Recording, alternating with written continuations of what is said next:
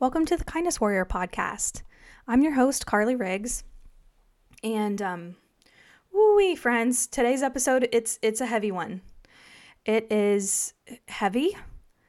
It's a little dark, but important. So incredibly important.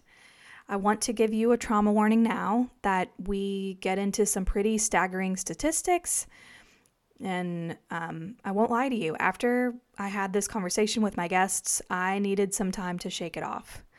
Um, so if you're not in the right headspace to listen to something a little bit deep, then I suggest maybe you come back and visit us and listen later. But I do suggest that you do come back because this conversation is incredibly important. Um, I had guests Joey Wilkerson and Lauren Pilcher on with me to discuss sexual assault in the intellectual and developmental disability community and the importance of education and prevention. So a little bit about my guests. Um, Joey is the Chief Diversity Officer and Title nine Coordinator at Indiana University Southeast. He's also an author and sexual assault advocate. His organization, Greek Law, has educated hundreds of college students about consent and bystander intervention. We also had my friend Lauren, who is the C O O of Sweet Behavior Services. Lauren is a passionate disability activist and researcher and has spent almost two decades working in the disability community and advocating for the disability community as well. Like I said, this is tough stuff to talk about. But we had this conversation because it is so important and it needs to be talked about for something to be done. So hopefully soon, maybe next week, we will have another episode ready to drop with more information about education and action steps that we can take as a community.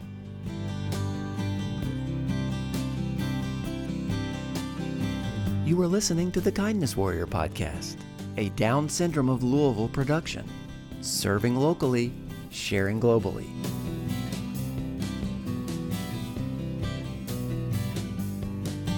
So where do we begin? I mean, I don't even know where to begin.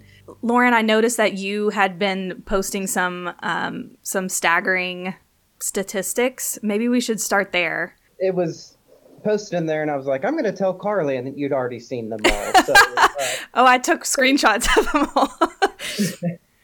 So one of the one of the things that, that I have found in, um, and you know, Joey knows this for sure. Um, people don't want to talk about sex. They definitely don't want to talk about sexual assault, and people don't want to talk about abuse. Um, I uh, well, I am a a child abuse uh, survivor, uh, physical and emotional. Um, it was really hard for me to talk about it. Like Joey. I, I I guess I want to be a writer too, because during the pandemic I started really delving into to some truths and really looking at uh, a lot of my past. Um, people don't want to talk about it. I sort of heard stories in my family that my, my granny would tell me and my granddaddy, um, and there's a a, a a a huge history of sexual violence and violence in my family that I didn't know about until the past two years talking to my granny. So um, my granddaddy was a um, a child of rape. I didn't know that. No clue um, until recently. Nobody wanted to talk about it, mm-hmm. even in our family. Um, so yeah, so starting with this, with the statistics, when, when I do training on uh, abuse and neglect um, uh, in the intellectual and developmental disabilities uh, population, I just, I throw facts at people that are, are, are hard. And I just, one, two, three, four, I just punch them with the facts to start off with. So I'm just going to go ahead and do that now. Please forgive me. Um, by the way, uh, as I said before, these statistics truly are unbelievable and they may sound dramatic. Uh, I will send Carly uh, all of the, uh, the, the citations. If you're like me, you're an academic. And you want to know? Yeah, I can put them in the show notes. Absolutely. I, so, so don't take my word for it, please. Don't, don't take the word of anybody who just says things. Do your research, America, right? Mm-hmm. We need to get past that. So I'm just going to read some off here. So um, in twenty twelve, over one point three million violent crimes, including rape and assault, occurred against people with disabilities. And that number has been steadily increasing since two thousand eight, which makes people with disabilities one of the most harmed groups in the United States, right? seventy percent of people report they've been, the people with disabilities report they've been victims of abuse. seventy percent, right? sixty-three percent of parents and immediate family members report that their loved one with a disability has experienced abuse. ninety percent of people with intellectual and developmental disabilities will experience sexual violence at some point during their lives. ninety percent. Hmm. It makes me sick to my stomach. Yeah, mm-hmm. that's that's not a world that I want to live in. Uh, women with intellectual and developmental disabilities are ten point seven times as likely to be sexually assaulted than other women. Um, estimates indicate that over fifteen thousand people with intellectual and developmental disabilities are raped each year in the United States. fifty percent of people with intellectual and developmental disabilities will experience ten or more incidents of sexual abuse. The final fact that I'll give right now is ninety percent of the perpetrators are in an, in an authorized care providing position. So in other words, ninety percent of the people who are um, abusing folks with developmental disabilities, they're their parents, they're their family members, their teachers, their school personnel, and their caregivers, right? Mm-hmm. Um, that's hard. People don't want to hear that. Mm-hmm. People don't want to hear those facts. But the fact is, is, if you work with people with intellectual and developmental disabilities, you need to look at these facts. You need to look at these facts. And if you're a parent, you need to think about these facts. And that needs to inform um, how what you teach to your child. Mm-hmm. Mm-hmm. So what can we do? I mean, I know we're going to really dive into that, but like, you know, I, I, people are going to be listening to this and they're going to be sick to their stomach like I am right now. And and and and I'm like, okay, what can I do? I mean, this is I, I'm definitely going to throw it over to Joey. He, he's the expert there. Yeah. I do. I do want to have a great conversation. Joey may feel like he's a little bit uh, uh, sucker punch, but I do want to bring up some of the uh, some of the stuff as far as disability justice goes and mm-hmm. how prosecutors don't prosecute these types mm-hmm. of cases. I'd love to hear what Joey has to say on that. But mm-hmm. the one thing that, the only thing that I have found that um, that can prevent these these instances is is sex education, mm-hmm. right? Mm-hmm. And it's something that's not happening with the disability community. Yeah, it, it, yeah. Students not. with disabilities, um, and I I will have to look up the exact. Um, this is one statistic I didn't look up the exact, um, but. Students with disabilities in, in general are not included in sex education in schools at all because they're seen as perpetual children. And this is a problem that we we run into on a daily basis in our community. Um, and they're like, oh, they don't need to know that. But um, it's very, very important. And it also is something, of course, um, that makes parents feel uncomfortable. And so they're like, I'm just not going to do that. And um, this is a huge... This is a huge problem, and we, we need to um, we need to be better at at, at sex education. I, I completely agree, and I think that um, that that is a way that we can be proactive in our community, and it is something that our listeners who are listening right now that you can think about and and um, and move forward with with you know sex education. So Joey, tell me tell us a little bit more about what you do as far as like when you do train um, young men about consent and, and, and don't you have, you have a female on your team too, right? And and she goes to, and talks to sororities. Well, at this point, it's just me. Oh, okay. So I'm, I'm, talking to, I'm talking to everyone at this point. Okay. So I'm talking to attorneys, sororities, everybody else too. Uh-huh. Um, but yeah, so when we, when, when I started talking to, um, you know, talking to fraternities, I mean, I, I wasn't trained. I didn't have any training. I mean, I had two, I knew two weeks of criminal law from our class, but other than that, like I wasn't trained at all, but I thought like, hey, maybe that, maybe I can use that to my advantage. Um, you know, so let me go in and let me talk to these guys in a way that I would talk to them if we were just hanging out at the bar, having a drink. Um, what I realized is, it's like, wow, I have a lot of stories from the time I was an undergrad that I could be telling these guys. And I mean, these are stories that I would tell you anyway. But when I was younger, I would tell the stories because I was trying to brag. Mm-hmm. But now in this in this frame, you can still tell the same the same stories, but just move the spotlight just a little bit over this way to highlight the consensual behavior of the story. Um, and what I found is by going and doing that with fraternity guys, it's like, yeah, they're learning, but I'm also keeping them engaged in the story. Um, I- I'm keeping them engaged because they're looking up here and they're like, oh, well, that's a guy just like me. He was in a fraternity just like me. He did all the same stuff that we're doing. Um, you know, I, I, and I, and I still, whenever I meet with uh, new colleges, I'll tell them, it's like, look, I want to give you a language warning. Um, I will drop one very strategically placed F-bomb at the very beginning of this presentation. But it's done for a reason, because once I drop that, they know, oh, this isn't just some lame thing that the university's doing. This guy has credibility. He's different. And at that point, now I got you eating out of the palm of my hand. Mm-hmm. Um, and it worked, and, and, and, it, and it works out. So, you know, we go out there, we try to educate, and I try to use a little combination of, you know, my, my academic self and my showman self. So, you know, if Dave Chappelle was coming to your fraternity to talk about um, consent, that's kind of, you know, that's kind of what I've brought in the past. And, you know, now that I'm a Title nine coordinator working for a university, now I have to be a little bit more academic with some of the talks that I give here. But, um, you know, that's just kind of where it all started at. Yeah. Um, so Joey and I have uh, talked several times about modifying his curriculum to to suit the the disability community as well.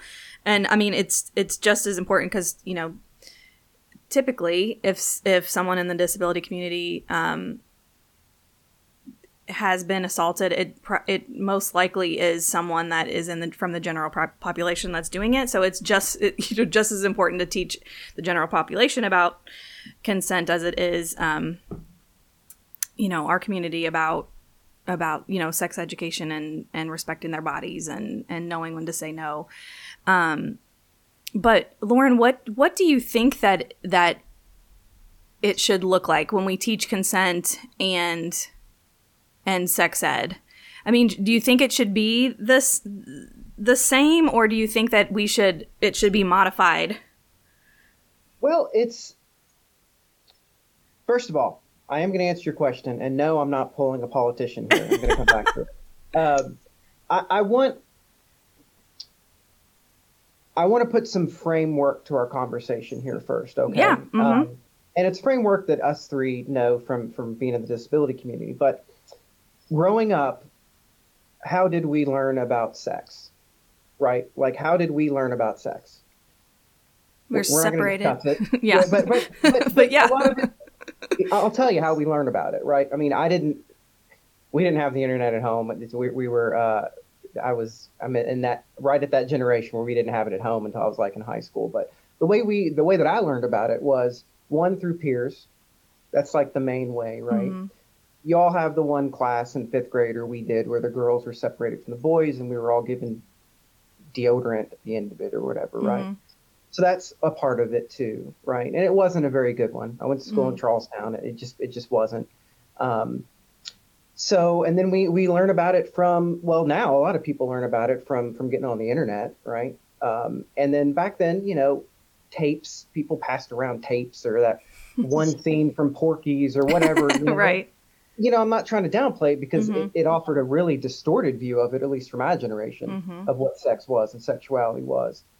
Okay, so that's how we learn about it. Okay, let's put ourselves in the shoes of somebody with a developmental disability, though, right?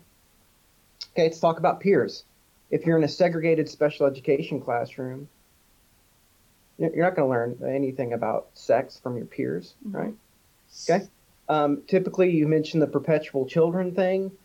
Everything's monitored by parents, um, more strongly so than, um, you know, non-disabled kids, mm-hmm. I would say. So no internet, and movies, that's out too. So what happens is, you, it's not just not getting sex education, it's not getting any exposure mm-hmm. to puberty or sexuality at all, right? Mm-hmm. So when people talk about the importance of sex, sex education, formal sex education for people with de- developmental disabilities, it is everything. Mm-hmm. It is it is the only way, likely, that they're going to learn about sex.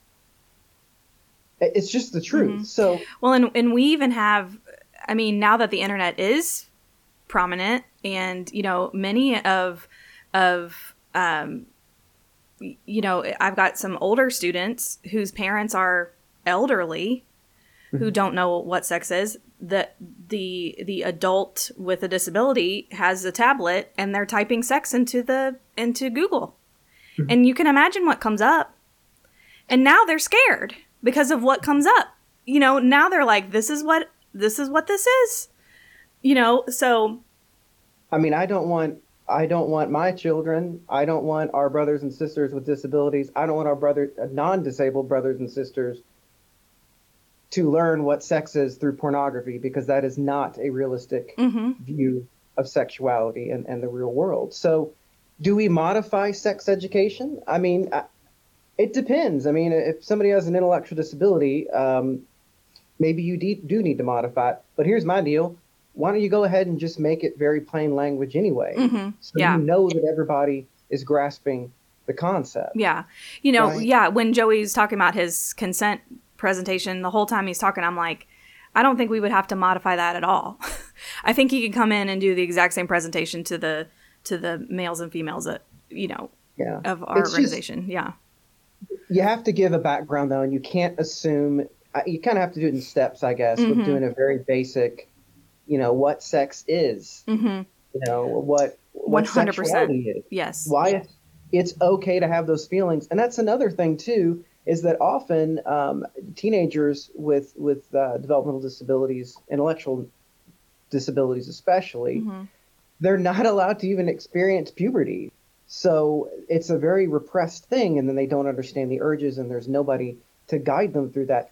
I, I honestly, I, I can't imagine what that must that must mm-hmm. feel like. Mm-hmm. I mean, we all know growing up, we all went through puberty. Yeah. I mean, one of our social events that we have when it's not a pan- global pandemic is is I have a girls lock-in and I have a boys lock-in. And um, and the at the boys lock-in, several times I've had to say, oh, hey, I know you're in your, your P Js, um, and normally you'd be in your bedroom. But guess what? Your bedroom is private. Do you know what private is? Private is, you know, let's talk about what's private and let's talk about what's not. Guess what? You know, we're all in this room together with a lot of people. That means that we're in public right now. And, you know, so but but you literally have to break it down because because some some some people will hear the word private and not even know what that word means. Or like you said, Lauren, like they don't even know what the word sex means. So you really have to um you know, sometimes, like you said, like get down into the basics and make it super simple, but don't ma- don't dumb it down. If that makes sense. You know, yeah, you don't want to leave things out, but you almost have to um, you obviously know your audience. But Carly, if I can jump in on that. Yes. You know, one of the things that we used to always say with Greek Law is that we're trying to change the culture, you know, make these decisions to change the culture.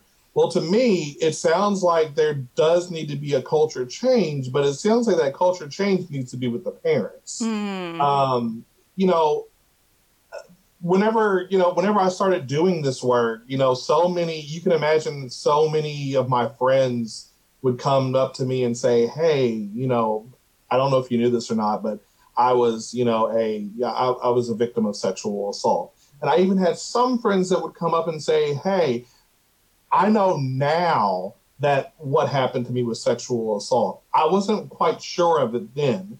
And so that's what kind of gets me thinking that if we are not teaching, you know, students or, or, or kids about sex when they're supposed to learn about it, then we get to a point where you may not even understand what is that what's happening to you is a crime because you don't understand what's happening to you, period. At all, yes. And Lauren, in all of those stats that you read off, I'm sure there's a high level of stats that don't even get reported because people don't understand. I mean, it's already difficult for people to report sexual assault as it is, even if you, when you know what's going on. Um, so I can only imagine, you know, what it looks like if you don't even understand sex because no one ever broke it down to you. So, man, we, we are definitely from the theater, aren't we all? We know how to segue into each other. So I'm you throw it to me. I'm going to – it's like that acting exercise where you throw the ball to each other. Uh, so um, I want to talk about disability justice for a little bit, and I want to talk about that, that statistic that uh, – or that what – Joey was just talking about. So a twenty twelve study found that among people with disabilities who reported being victims of abuse, nearly two thirds didn't report it to anybody. And there's a lot of reasons for that, right? There's a whole lot of reasons for that. Not just if you have a disability or not, you know, we can, a lot of shame that it goes with that. But I, one of the things is, is I don't think people know when they're being sexually abused because, again, ninety percent of the people who are sexually abusing and abusing rather um, people with disabilities are people that that person loves. Mm-hmm. Right. And that's the perfect victim mm-hmm. for, for them. So, and this is kind of, you know, we're going to get a little bit more into disability justice. So even when a person did report, even when, so that one third of people who did report it to the authorities, fifty-two percent of the time, nothing happened. Like nothing happened. Police didn't do report, nothing. Only less than ten percent of the time was a person even arrested. And of that ten percent, only twenty-four percent were charged with the crime. Of that twenty-four percent were charged with an offense, so charged, and then only eight percent of that twenty-four percent were convicted. Mm. So I do this uh, part of my training, can't really do it here, and you'll see why, but Um, when I do my abuse and uh, abuse and neglect training, I have a um, a table that has one hundred playing cards on it, right? And I read those stats because for me, I'm not I'm not a math guy, so I have to see it. So what happens is um, I put one hundred playing cards on there. I have everybody write the name of somebody they love the most on that card, right? And I read those stats, and I have one person slowly take away the cards. And what it comes down to is the people who actually go to jail for assaulting people with disabilities, it's not three playing cards. It's not two playing cards. It's not one playing card. It's not a half of a playing card. It is about a quarter of an inch of a playing card out of all those hundred where people actually go to jail for that. And I'm going to throw it to uh, throw it to Joey here. He's got to, but I didn't know until I I, I the love of my life is a lawyer who I live with. Um, I've been with Emily for, for going on a decade. I wish everybody could live with a lawyer for it's fantastic. It's really eye opening, right? Social worker and a lawyer. It's depressing sometimes, I'll tell you what. But until you um, have that romantic argument, then it's like, oh, why did I marry a lawyer? Right, right. But I I don't think we learn enough about the criminal justice system or or or courts at all. So one of the reasons why people don't go to jail a whole lot is, Joey knows this for sure, prosecutors don't take cases they can't win. And when you have somebody with an intellectual and developmental disability, um, chances are high that that's that's not a surefire case because the uh, the defense can poke all kinds of holes using prejudice, right? Prejudice towards intellectual disabilities. So, Joey, I don't know if you can talk. Talk on that. I know I kind of threw that at you, but. Well, I think, you know, I think the answer to that question kind of sits uh, sits on top. Um, you know, every, you know, every prosecutor, if you break down the title of their of the prosecutor, it's always an assistant something, right? An okay. assistant Commonwealth attorney, an assistant county attorney. Who are you, who, who are you the assistant to? And why does that person not take this stuff seriously? Or why is that person not making this a priority? Um, the good thing now, law and politics, they they intersect. They intersect a lot, especially on that higher level. I mean, we vote for these people, right? We vote for our county attorney. We vote for, you know, our judges, right? So my que- that would be where I would send those questions up to is like, why is this office not taking this stuff seriously. Why is this office not aggressively pursuing these cases? Judges, when these cases do make it into your courtroom, why, why are there more times where the case has been dismissed or not guilty versus a conviction? Start asking those questions. You know, I wrote an article about judges and how difficult, like, how difficult it is to vote for judges, right? Because, like, a normal politician, and I know the word normal politician, those sometimes don't, those shouldn't go together, but I know a normal politician runs a campaign and tells you all the promises that they're going to do. You know, I'm going to clean up the streets. I'm going to, you know, raise or lower taxes. I'm going to do all these things and all these campaign promises. Judges typically aren't allowed to do that um, because we have rules that bind us and, you know, say that, hey, you really can't make those big statements because you have to rule everything justly, right? So when it comes to voting for judges, now you got to figure out who to vote for. So I'm going to ask other attorneys that are in the courtroom, hey, Um, Judge Carly, is she good? Like, what is she all about? Um, I have a friend uh, named named Courtney Kellner. Every year, Courtney puts out a um, a little list of uh, of all the candidates and who she endorses. And I think it goes a long way to see endorsements from groups like D S L as well. Mm-hmm. Um, you know, who is going to be an advocate and who is really going to prioritize this? Because mm-hmm. that's what it comes down to. You know, if I'm a prosecutor working at the county attorney's office, I could have all the passion in the world about a topic. But if the boss man says, hey, you know, maybe don't put all your focus on that, you know, put your focus on this, like, you know, you're kind of stuck in between a rock and a hard place, the rock being your passion and the hard place being the person who signs your checks. Mm-hmm. So. Same with the, yeah. you know, the police force. Um, many times they just stop at the reporting. It's like, we don't have any evidence done. And, um, and how do we, I mean, and that, that happens in the general pop- population too with sexual assault, right, Joey? I mean, just not even listening to the victim. How do we yeah. stop that? You know, once again, I think that it comes down from on top. I mean, in our country, our police have had a history when it comes to domestic issues, have had a history of kind of turning a blind eye to domestic issues or or kind of writing those off. Because, like, domestic issues are difficult, right? You pull up to a house and something's going on inside between, you know, two two partners. I mean, that's difficult, right? So, you know, the police have had a history of turning, you know, turning their back on it. I mean, I know we're all kind of in the same age range. So you remember the show Cops, right? You know, the cops would come out, you know, one time to, to separate something. And then two segments later, they're right back at the, the same, same house, house. Mm. for the exact same thing. Um, but I think that comes down from on top. Um, what is your chief telling you to prioritize? What is your metro councilman and your alderman telling you to to prioritize?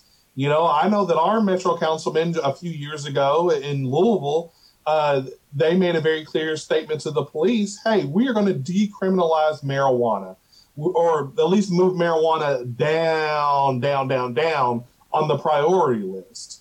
So, okay, Metro Councilman, if you can do that for weed, then why can't we move, you know, sexual assault response up, up, up the priority up, yeah, list? Yeah. Like, which one of you um, elected officials is going to step up and make that a thing that you champion? Mm. I'm waiting. Mm-hmm. Yeah, and one of the things too with, with folks with disabilities that makes it so difficult is, and you know, this feels, I, I get very depressed talking about this, which, you know, you, you can't not, but one of the more sinister things is if you have a developmental disability, it's hard to even report it, right?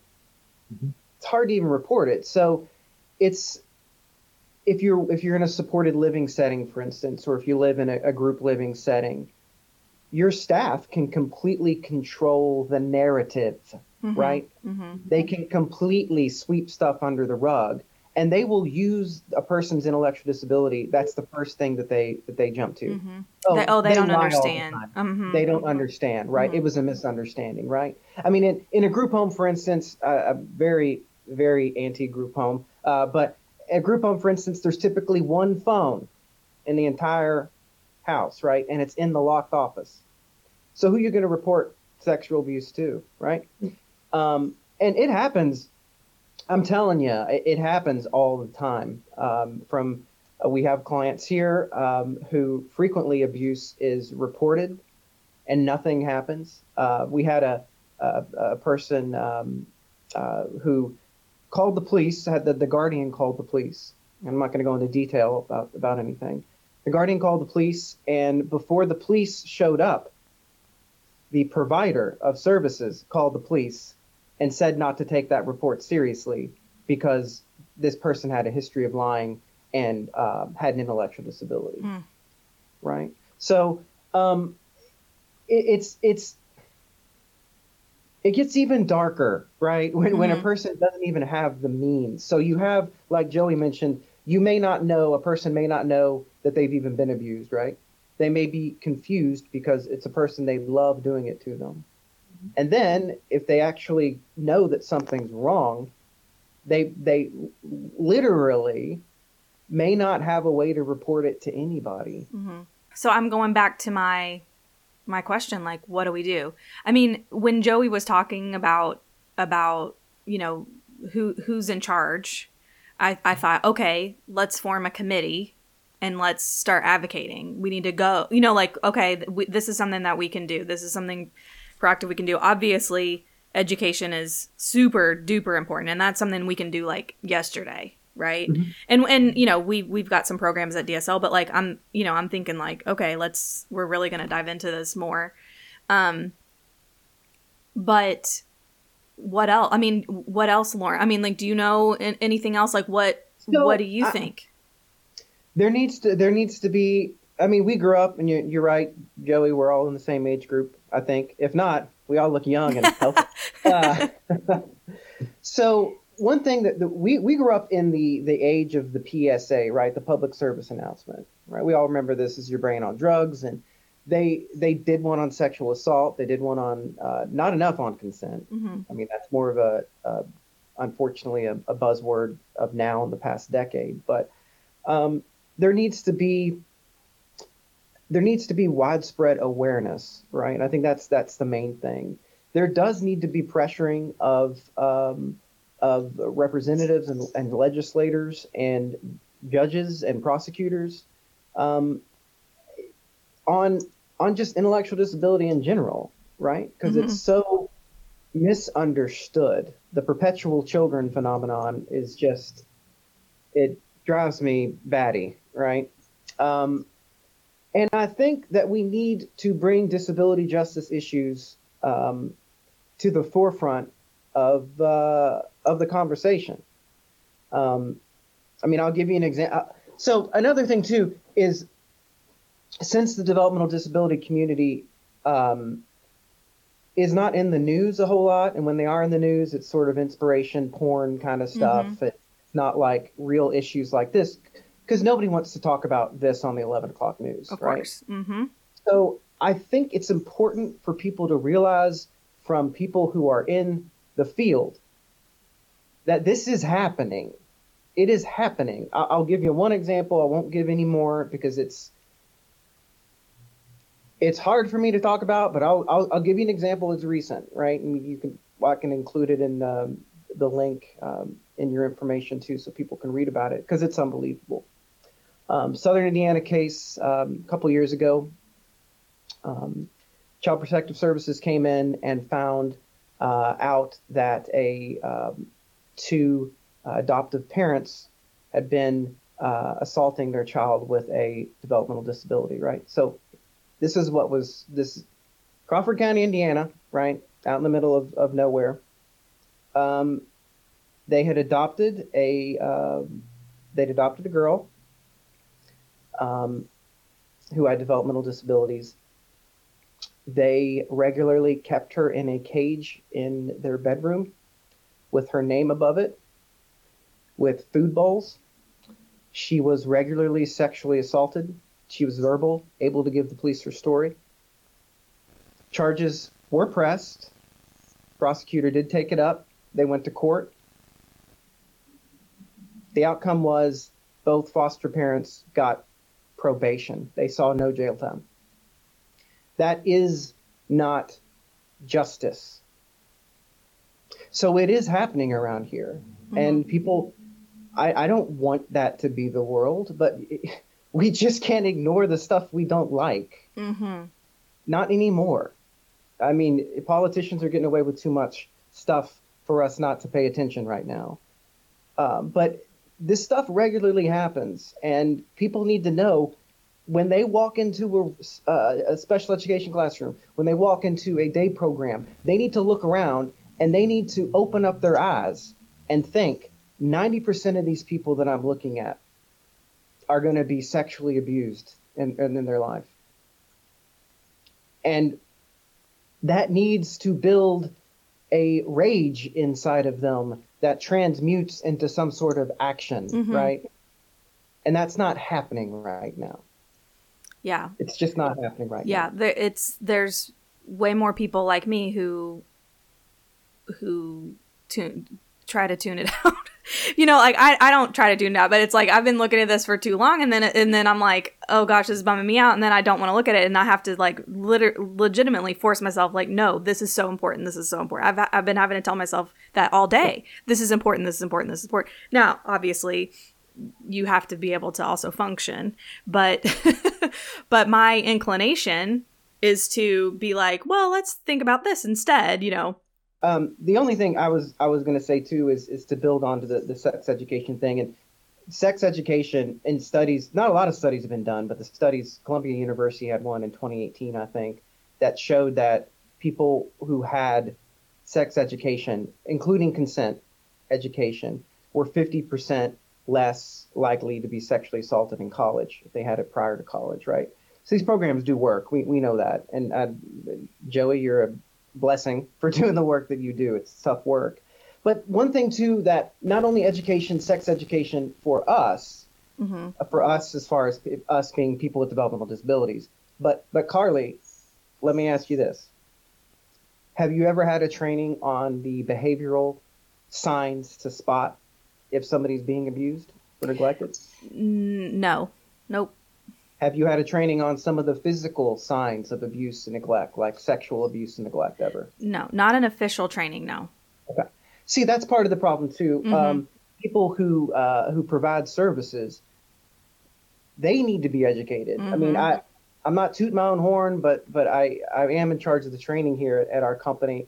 And it's the first time it was important to me. I wanted people to understand you have to be on the lookout. Mm-hmm. We have to be vigilant, right? Mm-hmm. We have to be vigilant. We have to know the signs and symptoms behaviorally and physically too. So it's education, not only sex education for people with disabilities, but also education for people uh, who... Um, who work at organizations who, like ours. Yeah. Yeah. Yeah. yeah, I think that's, uh, you know, for me, I think that's kind of part of my answer to, you know, the original question, what can we do? You know, I think I think of my position here at I U S and all the things that I do. Um, so I do the education, but I'm also here. Um, if anyone, you know, needs to report something, you know, they can come to me. Mm-hmm. Um, you know, when I was doing my interview, I let them know that, like, hey, I'm not just going to be sitting in the office all day. You are going to see me walking around the campus, and I might look like I'm lost. But it's for a purpose, and that is that people know, hey, when you see that big, tall, six foot one black guy with the bald head and the beard, that's the Title nine guy. Like, go talk to him and be comfortable talking to him um, if you see me if, if you see me coming. So I wonder, and my thought is is is there a a way and a to have a position like that? Um, especially in some of those, you know, especially in some of those group home situations, the situation where there is only one telephone um, and it's in locked up in the office. I'm like, well, you know, there needs to be an office for your sexual misconduct director or your Title nine director or whatever you want to call it. Mm-hmm. But, you know, it's checks and balances, right? Mm-hmm. You know, it's having that person that, you know, students know that, like, hey, Miss Carly, I know that I know that I can go to her. Mm-hmm. If anything else, because she is an advocate for this specific thing. And I don't know if that I don't know if that director or, or that coordinator or that person is someone that is on the staff or if it's a third party. It sounds like it could it, it could depend on, you know, what goes on in the specific place mm-hmm. as to whether you need to bring a third party in more more as like a watchdog or if this is someone that, you know, your company has hired specifically. But to me, it, it sounds like it sounds like a, a person that can do that education and can be the um, the head investigator on misconduct things is kind of needed um, in, in those arenas. Also, on the law side of things, um, we need more advocates mm-hmm. for we, we need more advocates for this specific thing.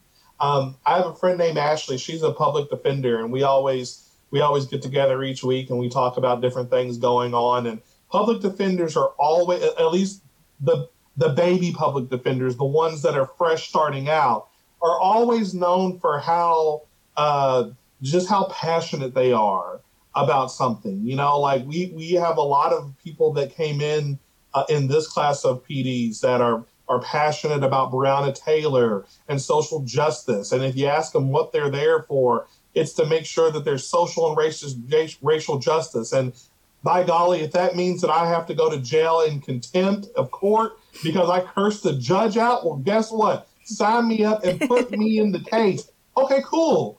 But we need that exact same passion on this side for these clients, mm-hmm. just like we have them in the P D's office. So where are those advocates at? Like, are you in law school right I now? Think, are you I think, one L? I think they might be listening, Joey.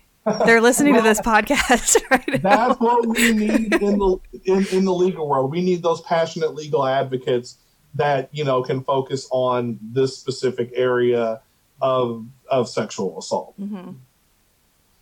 Yeah, um, when I was doing some of my research for talking to you, to you guys, I was looking at the RAINN, um, R A I N N website, and um, there are a couple resources where family is like, it's like, you know, most of it, like you were saying, Lauren, um, is caregivers and things like that, and it's like here's here's some here's a list of questions when you are interviewing someone who's going to work with with someone with intellectual disabilities, um, and so. There are resources out there for families if if you if you do, you know, because that that's the other thing. Right now, group homes are a thing, which we can get into your uh, um, your views on that maybe in a different. That's a whole nother conversation, Lauren. But um, you know, group group homes and and, and caretakers. Um, some of our folks have to have a caretaker, and you know it, it, it's a reality that that is part of that is part of their life. So so there are steps that we can take to also try to avoid having um, someone like that in their life. Lauren, do you have any tips on that? Like, you know, I'll put that resource in, but how do I mean? Sometimes it's family, though. You know, like what? Yeah. I love the idea of an independent sort of uh, an investigator, Joey. That's that's that's brilliant. And I, it, it's it's tough to get into. I'm a very, very optimistic man who's full of love, and I do not like to be negative. I do not. I really don't. And when I start to talk about these these topics, it, it may sa- sound like I do, but every state's different as far as, um, you know, how they run their adult protective services programs and um, um, how they sort of do things, right? So I'm going to speak on Indiana because Kentucky's different. Mm-hmm. They're all different, right? So again, I think a part of it's education. Mm-hmm. Um, and, you know, we have to be watching. The people have to be watching and know what behavioral signs and symptoms look for. But the system in Indiana has to be reconstructed from the ground up. Let me give you, I won't just make that statement. Let, let me tell you why mm-hmm. it has to be. And Joey, I hope, I, I hope if you don't know these things, that you will talk to me more about this and, and, uh, be fast friends, please. I need, I need more, uh, lawyers in my network. Uh, so here's, here's how it works. Okay. Again, this seems unbelievable. It's not, well, it is unbelievable, but it's the truth. So, um, let's say I'm a person who has been, uh, somebody touched me inappropriately, right? I'm a person with a disability. I'm in supported living. A staff member has touched me inappropriately. Okay. Here's what has to happen. I go and I tell my case manager or somebody, they have to file an incident report with the state of Indiana. This incident report um, is sent to Adult Protective Services, which we'll talk about in a minute, right? It's sent to Adult, Adult Protective Services, and it's also sent to sort of an independent tribunal called the Bureau of Quality Improvement Services. A lot of jargon here. Just um, I'll be quick with it. So you think, well, you would think that they would be the ones to do the investigation, right, to see if abuse had actually happened. But they're not. So uh, according to the proce- the way it works here in Indiana for people in services, the people who are in charge of the investigation of abuse or neglect or exploitation is the company that may have committed the abuse, neglect, or exploitation. Mm. So, so in other words, this is the example I always give. Could you imagine if if OSHA operated that way, right? If a crane fell over in a construction site, and instead of OSHA coming to investigate, they just said, hey, Joey, send me your report of what happened, right? Mm-hmm. You're going to come out looking looking like you're not guilty at all, right? So that leaves Adult Protective Services, in Indiana at least, right? So here's how Adult Protective Services works in Indiana. Adult Protective Services is not like Child Protective Services. There's not a, there's not like a bunch of offices and case managers, right? It's usually one person with a couple assistants. That one person usually has three or four counties that they, that they have to see, oversee with all of the cases of adult abuse, right? And they work directly under the prosecutor. So we have some really good Adult Protective Services folks here. There ain't no way. There ain't no way that they can get to all these cases. So what ends up happening is nothing. They reported it. This independent, the B Q I S, they don't have any teeth, so to speak, right? So all they can do is ask to see investigations, and they can maybe say that a provider needs to retrain, right, their staff or something like that. So then what happens is, say, abuse is substantiated, right? We've proved, we've proved that somebody had been sexually assaulted. Well, providers of services over here for people with developmental disabilities, it doesn't say that we have to call the police. It just says that we have to fire the person. So we fire them. Then what happens? They go and, and they work job at another provider. Mm-hmm. Right. There's no state data pay- database for this profession at all. So what happens is it's it's the perfect place for abusers to to do their dark work, right? So the system has to be overhauled. We we it, and I'm not listen. I'm not knocking Adult Protective Services, the people who do that. They they are truly passionate people, but just like lawyers, just like public defenders, just like prosecutors, they are overwhelmed. Mm-hmm. Um, and that system it. I'm not being hyperbolic when I say it. The system has to be rebuilt, or people with developmental disabilities, at least in the state of Indiana, will not be protected. Mm-hmm. I, I, I can't get over the fact that the people who would be in charge of an abuse investigation would be the company that did the abuse. Mm-hmm. But more people need to hear this, though. And yes. That's the thing, yeah. Because this isn't like a, this isn't an issue that a lot of people know about, right? Mm-hmm.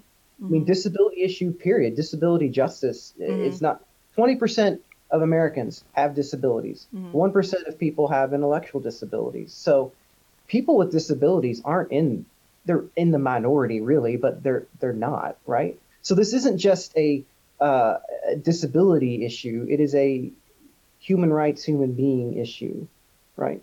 Yeah. All right, I'll, I'll, I'll get off my, my soapbox. No, I mean, it's so it's so informative and, and important. I mean, so like, you know, if we've got friends that are listening right now, like, where do we go from here? obviously keep educating yourself, you know, reading, training. I mean, I wrote that down in giant letters. I mean, obviously, I'm going to say um, as to where to go now, start putting together, start putting together your education program. What does it look like? Um, education for the students, but then also education from the parent, for the parents as well. Mm-hmm. Um, parents realize and understand that you might need to be educated on how to talk to your kid about this. Mm-hmm. And that's fine. That's mm-hmm. okay. That doesn't make you any less of a parent. You know, if you, you know, need to ask questions, well, how do I address this? Mm-hmm. How do I talk about this? I mean, yeah. you know, that's why, that's why we do all of this wonderful, wonderful research. And I say that, you know, I, it's wonderful. It's wonderful for me. I love doing it. Um, but if you, maybe if you're not a researcher, it, it's, it's boring, but that's why you have professionals that'll do this research. So we can bring it back and we can, we can bust it down and share it with you. So, you know, set to start seeing what your education program looks like too. And it should be something that it should be something for students. Mm-hmm. It should be something for parents. And it should even be something for the caregivers as well. Mm-hmm. Um, you know, Lauren, I think you raised a very good question of, um, you know, do you know, do you know the signs? Do you know what to look for? Do you know, I, I mean, sometimes the, the signs can be louder than even someone saying it with their voice. Oh, absolutely. But if you don't know what you're looking for, mm-hmm. then you, you never know. You would just think, oh, they're just having a bad day. Change in behavior. Uh-huh. Yeah. So, ed, you know, education, education, education, and, you know, and keep the education going too. You know, like, y- yeah, I can come to, you know, I tell my students, uh, yeah, I can come to your school um, and I can come and do an amazing presentation, an amazing lecture, and everyone will be all fired up. But the real work happens after I leave. Um, how, how does self-education continue? Mm-hmm. Um, are you having weekly check-ins? Um, are you having like monthly, you know, uh, monthly sessions? I mean, in the law, you know, C L E, ask any attorney about C L E. They might turn their nose up because continuing education, I mean, um, but yeah, what, what does continuing education look like for, for you after the pres- the presenter's gone? Mm-hmm. And Joey, do, do you talk to Do you talk to parents about um, about how to talk to their kids about consent? I mean, I know you work with, with college students a lot. So what does that sound like? What's that look like when you have that conversation? Um, you know, it's really, we sit down and really just try to have more of a, instead of like a lecture, um, have more of a, you know, of a conversation. I'm very quick to put it out in the very beginning that I'm a parent too. Um, so I am right there with you. I have a seven-year-old daughter who we aren't to that level quite yet, but we're getting there very quickly. um, and so like, hey, here are some of the conversations that I have to have with my kid. And here's the way that I go about doing it. For instance, consent. Now, at seven years old, it's, I feel like it might be too early to talk about sexual consent with my kid, but I can definitely t- teach you about asking permission to do things. Mm-hmm. Um, my daughter's, she's a hugger. She loves hugging. Um, whenever she graduated preschool and went to kindergarten on her last day, she went up and hugged all of her little friends, which is hilarious because my daughter, like, towers over these children. So she's like picking these kids up and like hugging them and their little feet are dangling. Um, and it's cute and adorable. But then later on, you have to have the conversation like, hey, Blair, so like, I know you love to hug and I know hugging for you is a, a sign of affection. Not everyone likes to be hugged though. Mm-hmm. Um, so like, make sure that you ask permission before you start going out and throwing your hugs around. Mm-hmm. And like, oh, okay. Okay. I get it. So, yeah, you know, a, a huge thing at D S L too. I'm sorry, I interrupted you. Um, uh, is we, you know, in general, individuals with Down syndrome really love to hug, but some mm-hmm. some really don't. Um, but even like with my nephews, sometimes they don't want to hug me goodbye. And I am constantly like, you do not have to hug me if you do not want to. You know, that's right. A huge one too. Like, it's okay. You can tell me no. And, yeah. um, you know, or, or I'll give them a choice. Would you like to, you know, hug, goodbye, high five, whatever. And, and usually that, you know, that starts to sink in. What, no, it's okay. I don't want to. And hey, that's fine too. I know that you love me, you know, right. So that's important too. Yeah. Norm- normalize the no. Normalize. Yes. It's okay. Yes. Don't make your kids do stuff. Yeah. Like, I'm not saying like homework, but if they don't want to hug, practice saying no with them. Mm-hmm. That's. And, uh, you know, other elements of talking to parents is just sitting there and answering questions. Parents, if a parent tells you they haven't thought about this, they're lying. Everyone's thought about this. So it's like, and you probably have questions. It's just being comfortable enough to sit there and to, you know, and to ask. So, mm-hmm. you know, just like I'm going into a group of frat boys and I got my frat guy hat on, when I go into a group of parents, I got my parent hat on. And it's like, hey, look, these are questions that I've had. Um, and then once you get that conversation going, then you have a dialogue mm-hmm. that starts up and other people are chiming in and maybe you said something I didn't even think about.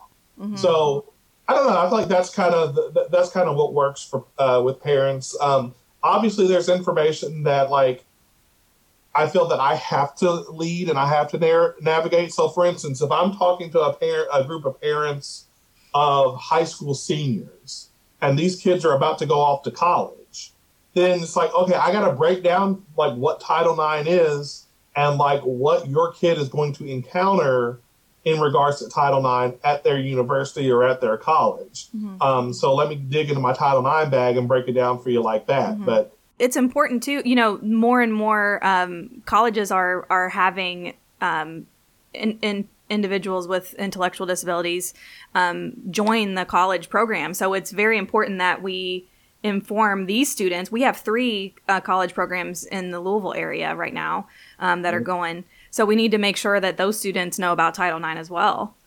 And, and you know, Lauren hit the nail on the head earlier on. It's even more important whenever you're coming to college because the perpetual child thing, that might be what's going on at home. But when you get on this college campus, that's that that's out the window. Mm-hmm. Um, that is out the window. And that is a that can be a very large culture shock. Mm-hmm. If it's been one way for eighteen years and now it's another way. But, mm-hmm. you know, I mean, you're you're coming in and you are physically developed just like everyone else on this campus. Mm-hmm. So you have it's, feelings, even yeah. more, it's even more important that we educate for the parents and the students that are going to be coming to yeah. in the higher level. Well, and that's a whole nother can of worms, too. J- just parents putting that perpetual child on their own child and not letting them have their own choices. I mean, that's that's pretty common. Yeah, I was going to actually ask, um, I have a million questions for Joey, but uh, I won't grill you too hard. Uh, one of the things that that I confront, and Carly, I'm sure that you've confronted it too, we don't have to convince people with disabilities To, to take a sex education class. They're interested. Mm-hmm. It's the parents who sometimes are their guardians who can legally make that choice for them, which don't get me started on that either, Carly, but um, guardianship's a hot mess here in Indiana. So so it's convincing the parents. I mean, I I, I um, worked at a, a provider when I first got started, and one of the things I realized was they've never had like sex education classes, or a lot of folks did. So I did a sex education class, worked on it for like a month, was ready to do it. And then, people, then somebody, my boss was like, you can't do this. I was like, why not? They're all adults. They're like in their thirties and forties and they, you know, we have to get parent permission. So Joey, how do you like, we have a double duty where we have to convince the parents or loved one of a person with a disability, developmental disability, that they need this class and they need this education. And they're viewing it as, well, they're never going to have sex, so what does it matter? Mm-hmm. So do you have any tips on how you would approach somebody with that? With that, is it more coming at them with statistics saying, okay, they may not have sex, but they are, but they could be abused and they need to know the signs? I don't, like, what do you, I, what do you think? I think the I, I think the response that I'd have, and it might be a smart response, but I think the response that I have for a for a parent that said, oh, well, they're never going to have sex.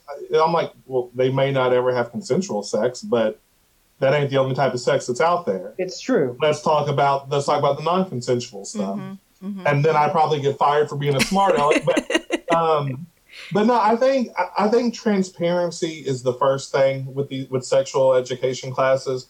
Letting parents know exactly what you're going to be covering. Mm-hmm. Um, and if that's giving them a syllabus, maybe that's what it looks like. But, you know, you want to take, because obviously here it's the parent that's steering the class. You know, the student probably were ready to hop right in and, and right. learn. Right. But the, the, it's the parents that, that are fearing it. So being able to be transparent, like, hey, look, this is what we're going to be covering. Um, this is what we are going to be, you know, teaching, you know, your student, your child about. Um, I think that's a very good first step in kind of starting to relieve a little bit of that that tension or mm-hmm. a little bit of that anxiety as to, okay, what are you teaching my kids at that school over there? Mm-hmm. Um, so I, I think that's a that's a step. Um, you know, certainly we don't want to scare parents, mm-hmm. but we want to be real with them. And, you know, I think those statistics that you gave are very, very important. We just have to figure out a way to get that across to the parents in a way that is not terrifying, even though it yeah. should be. Um, it is, and it should be, yeah. yeah. In, in a way that's not terrifying, but a way to say, like, hey, look, this is the reason why we want to do this class and why your child mm-hmm. should be in the class is because of these these statistics right here. Mm-hmm. Like I said, you don't want to, you know, you don't want to, you want to raise the right level of panic, so to speak. Mm-hmm. Um, but yeah, yeah, I think just that transparency and, you know, a coll- you know, making it a collaborative effort too. Yeah, with the, the yeah the we have had some some great. Um, sex education for parents sessions at D S L. Um, and they're always, you know, even though parents say, I can't come, can you record it? I always say no, because um, I want everyone to feel safe, that it's a safe space and they can ask any questions that they want. Um, and I've been very pleased with the questions that they bring up. Um, you know, the uh, the concerns that, that they're that they're brave enough to to ask and things like that. Some parents don't say anything. Um, you know, they just kind of soak it all up. But a lot of the concerns um, that um, luckily I was able to provide some some resources for. Uh, Definitely internet stuff. Definitely lots of internet. Facebook friends. How do I teach them about not friending people? How do I monitor that? How do I keep them from watching pornography? And, you know, all of those types of things um, were, were definitely up there. Um, but I can tell you right now, I mean, we it, it didn't get this dark and heavy as we've gotten today. And I do think that um, that It it is important. One thing that I thought was interesting is um, where I was hearing a lot of like no no and nee nee and pee pee, like lots of words that for genitalia and um and call we just what it is. You just have That's to call it what it it, it can't that. You can't make it weird, you can't make it uh like a you know whatever you you. Call it what it is and and nonchalantly talk about it in your house. Like that's one way also to just kind of you know um. with with any kiddo, I think is important to just, you know, we, we call it what it what it is. But um, anyway, yeah, I think uh, really working to really working to win those parents over is is is key, because I mean they might be your biggest critic, but if you can win them over, they'll be your biggest advocate to say, hey, hey, look, other parent, I was kind of worried about this too, but hey, look. I went to the joint session that they had. They had this awesome uh, parent and student session where we got to sit in and we got to take part in it. It is legit. And you don't even have to even lift the finger at that point, because then you got the parents talking among themselves like, mm-hmm. well, well, dang on it, I want my kid to do that too. So, yeah. But it's just figuring out a way to start from the ground with those parents and kind of work and build that trust and build that rapport. Mm-hmm.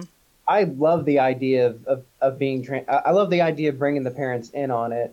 Um, and also love the idea of, um, of being really transparent with what, what you're teaching. Cause for some reason, I think that, that, that parents and, and loved ones think that we're just going to roll a hardcore porn film, right? And right. Say, this is how it works, but it's not, it's not what it is. And it's actually even, it's different than a class that, um, that you would normally teach, because usually the big, you know, I'm not going to get into this, however you feel is however you feel, but usually you can teach sex ed, but, you know, we're going to do the abstinence only kind of deal. Mm-hmm. That's what we want. We're not even talking about getting into that. We're mm-hmm. just getting talking about getting into biologically what happens. Yeah.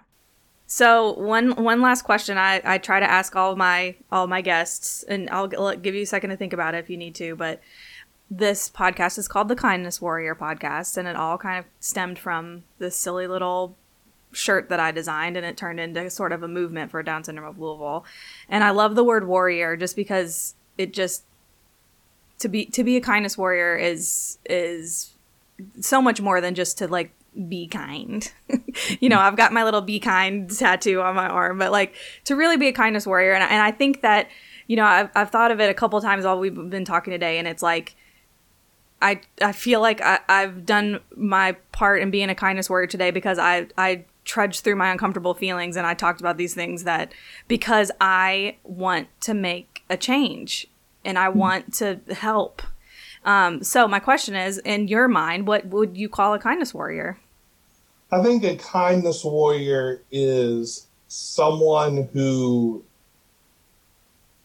is kind even when being kind goes against the grain. Um, you know, social media, especially right now, is just such a just a hostile place, right?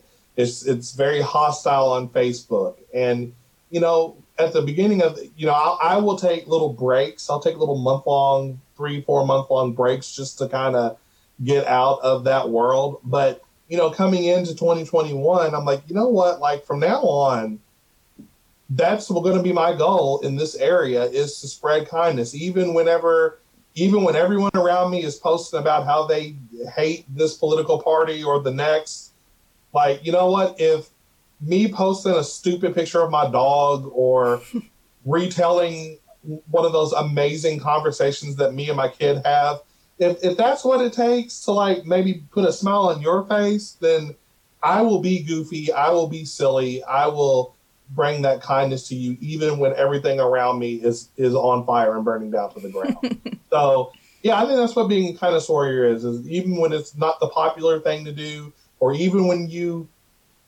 maybe you want to get on it, maybe you want to talk a little trash too, but you still are able to to be kind to everyone else and and carry yourself in a kind yeah, way. Yeah, it's almost like radical kindness. You know, kindness, people, a lot of times people think of kindness as like just being nice. You know, like just, and it's not, it's not like kindness is, you know, advocacy and yeah, what, what you guys do every single day of your lives is, is to be a kindness warrior in quotes. What do you think, Lauren? I, I love the term, first of all. It reminds me of, um, of the term love warrior, you know, which is, um, my brother, Martin Luther King Junior, um, one of my favorite sermons of his is his sermon on love, very famous sermon, where um, he says that the hardest thing, and it's a sermon, keep in mind, so he's in he's in sermon mode, Brother King. He says the hardest thing, hardest task that Jesus Christ gave us was to love our enemy, right? Because it's a hard thing to do. And you mentioned radical. That is a radical love, right? I mean, that is a that is a love where your house can be bombed, like Brother King's house was bombed, and you can go out on your porch with the rubble behind you and tell the crowd that's gathered to love the person that did this, right? That's that's the kind of kind of love that, that a, a kindness warrior has. That's the kind of love that uh, that Brother King had when a, a Nazi literally rushed the stage and punched him in the face. And instead of throwing him to the police, He took the guy aside, gave him a Coke, and tried to figure out why he had done that and didn't press charges, right? Because to go after the person wasn't what Brother King was interested in, but to go after the system. Mm-hmm. So I think that being a kindness warrior is um, is having that love propel you and turning that rage that you may have, like today, the mm-hmm. topics we're talking about, mm-hmm. and turning that into love and turning that into really changing the system. You know, I can get angry all day long. I mean, Joey mentioned social media. Psh, man, you see a lot of people on there posting all these angry memes, but when you need them on the streets, they ain't nowhere to be found, right? Mm-hmm. And when you're talking about when you when you're talking about needing people to call their politicians, crickets, right? So being a kindness warrior is taking the information that, that you know, taking that love in your heart, that love of the disability community or whatever community, and applying it, right? Applying it. I can love to my heart's content here in this world, but if I don't talk to anybody, where's that love going to go?